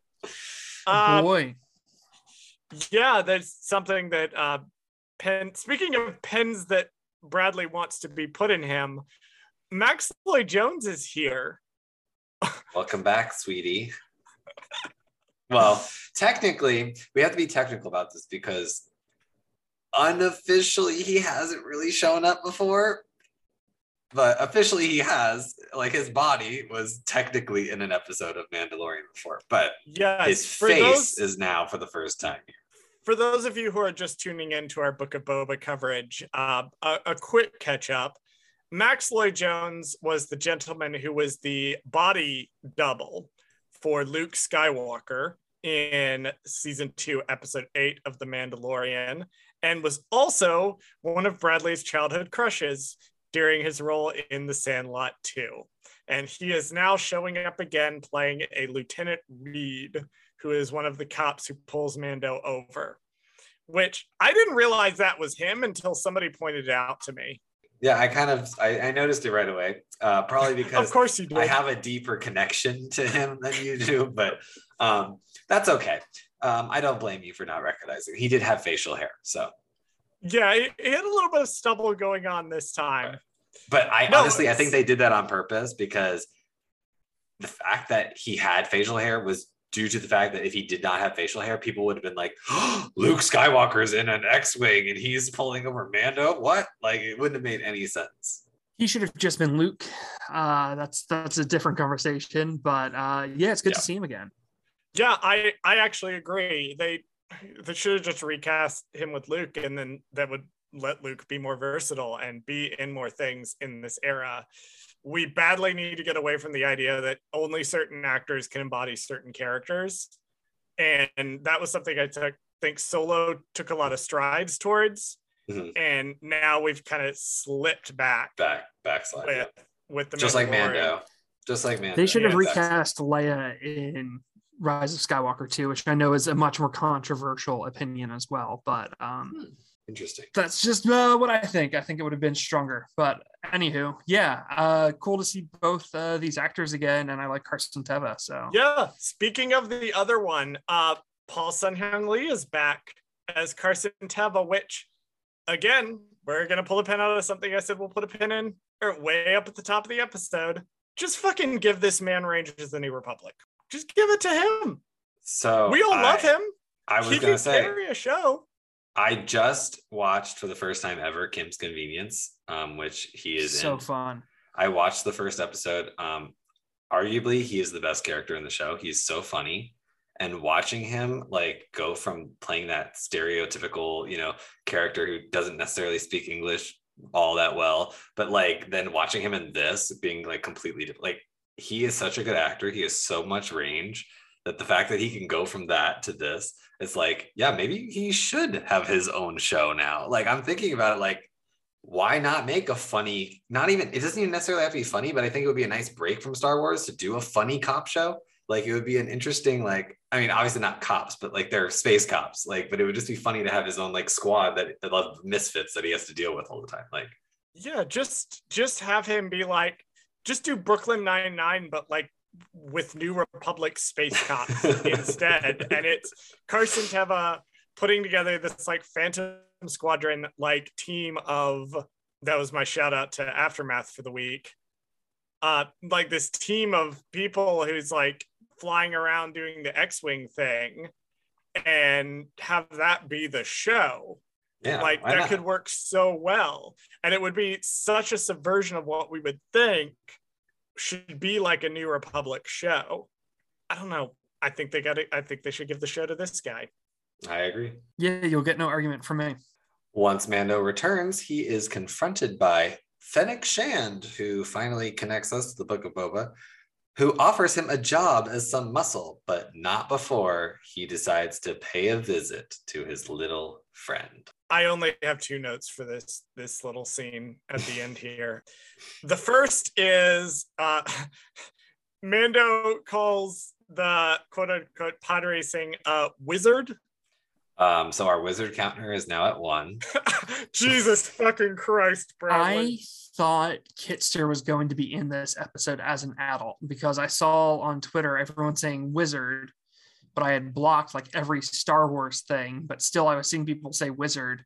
And I was like, oh my Huh. God, is Kitster in this episode? That would be actually kind of cool to bring him back in a weird way. Like if not, like or, or have him bring him back and then have him maybe I don't know, like know Peli for some reason. Like oh yeah, we're neighbors, or like we, you know, she takes care of my dog on the weekends, or something stupid like that. You know what I mean?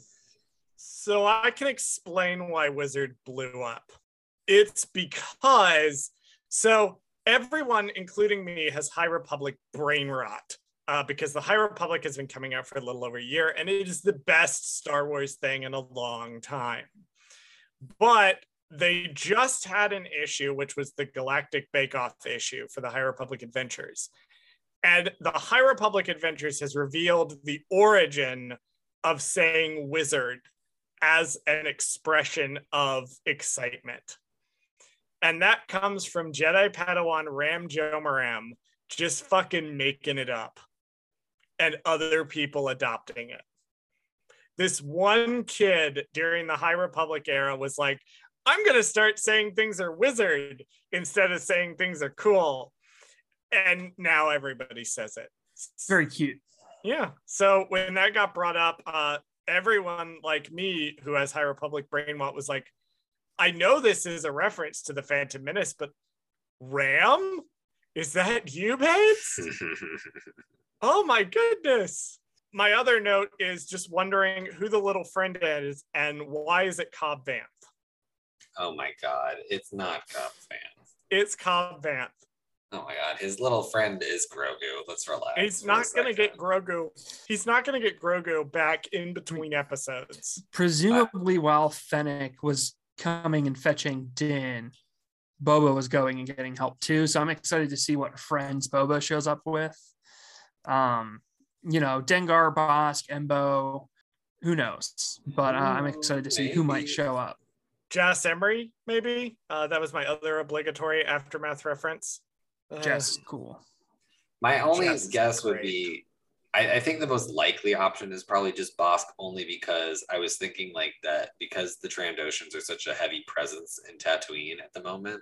Like it would be a really cool dynamic to be like they their champion or whatever, their fucking person that they send to be like, here, you can have him. Like, here's Bossk And then have Bossk and Black Krrsantan like fucking hate each other, Some but drama. then have to work together like to it, it works so well. Like that's, it's, it's that's like even I did not think I was into Bossk and Black Krrsantan enemies to lovers, but you know, the more I think about it, the more I think about it, they, there is only one bed.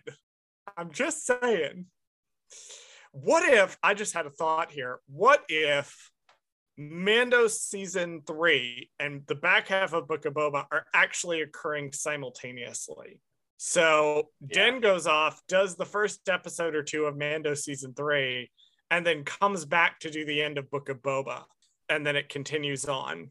Yeah, I know it's hard to think because I I thought like I also thought that too. Like he's gonna do that and then come back and then finish this out and then not have Grogu, but then that's a mislead, right? Because it's going to be like, oh, he just left Grogu with Peli or something before he finished what he was doing with Boba. You know, something there like we're we have to believe that he doesn't have Grogu for a hot second, but he's gonna get him back like immediately. Yeah, I still think it's Cobb Vanth.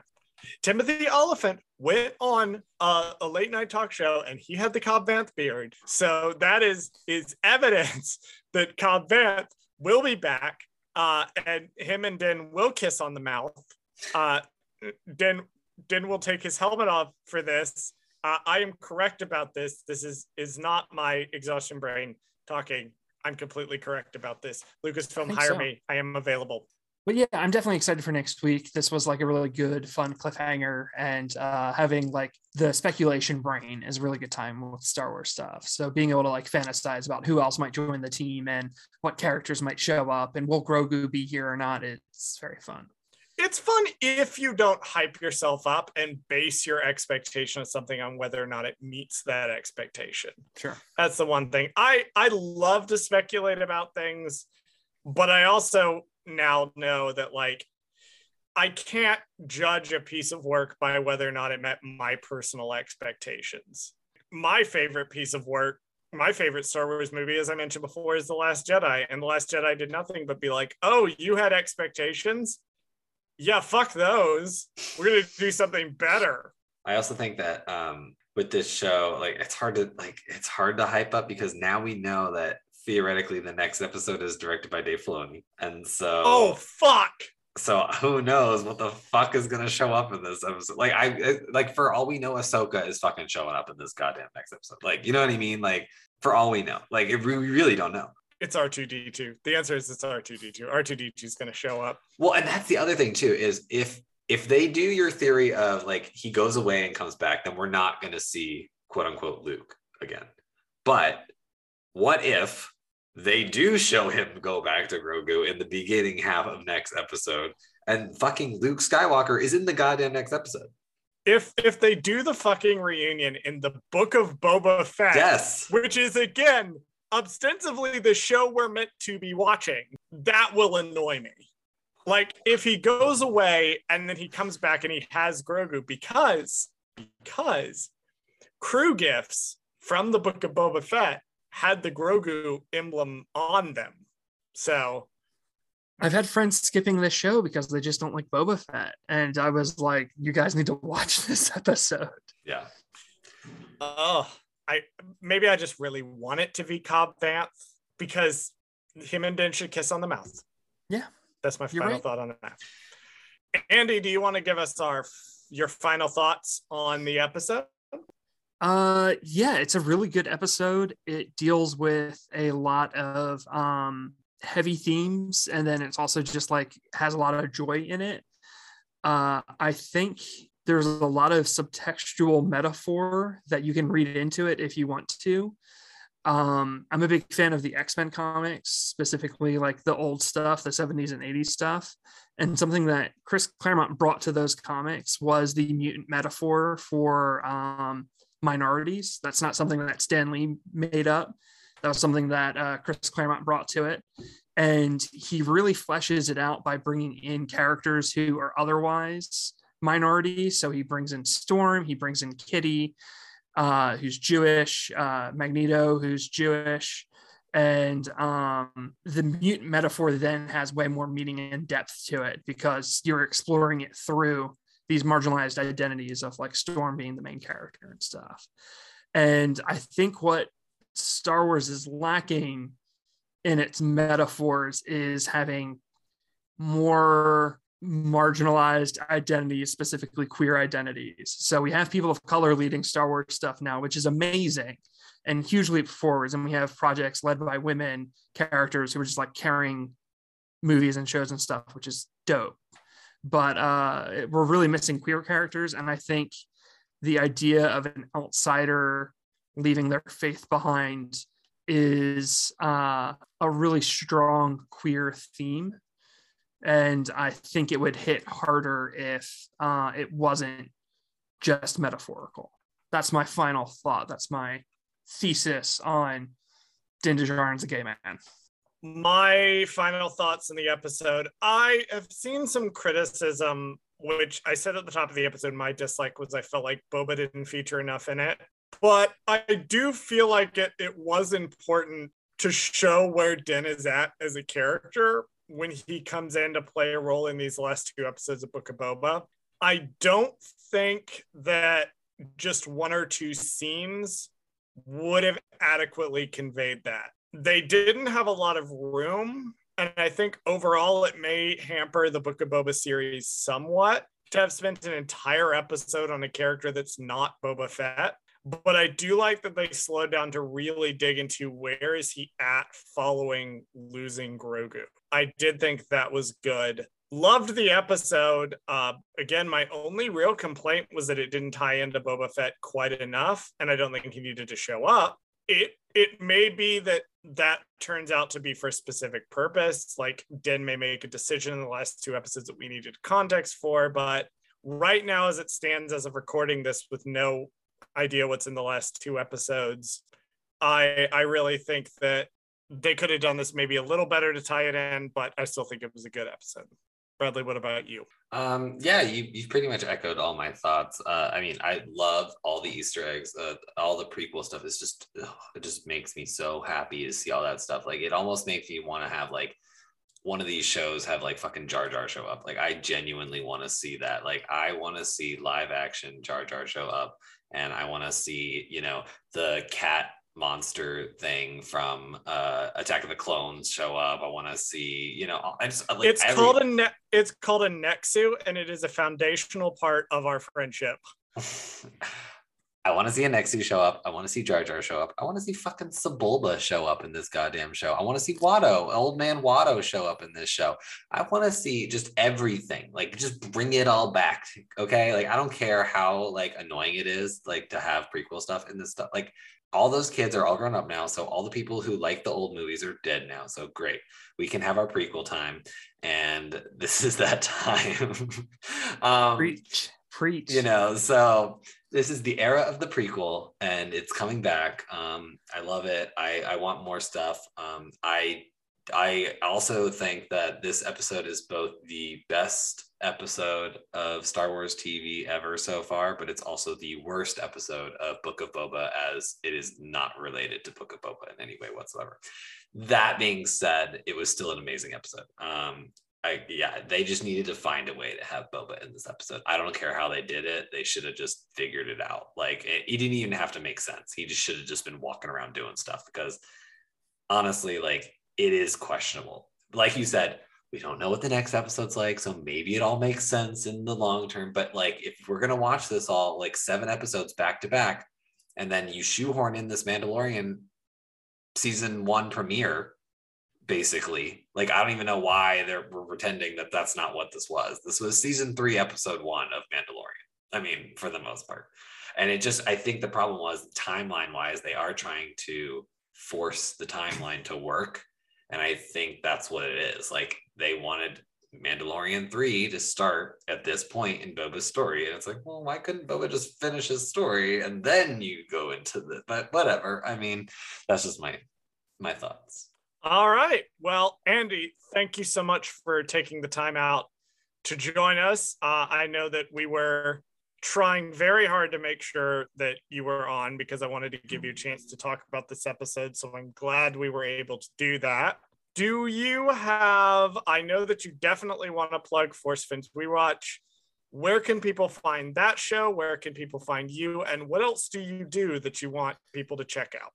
Sure. So uh, I'm at a one hat town on Twitter, and uh, you can find any of my podcasts through there. I retweet all of them. Uh, my Star Wars podcast is Force Friends Rewatch. We talk about Star Wars TV shows.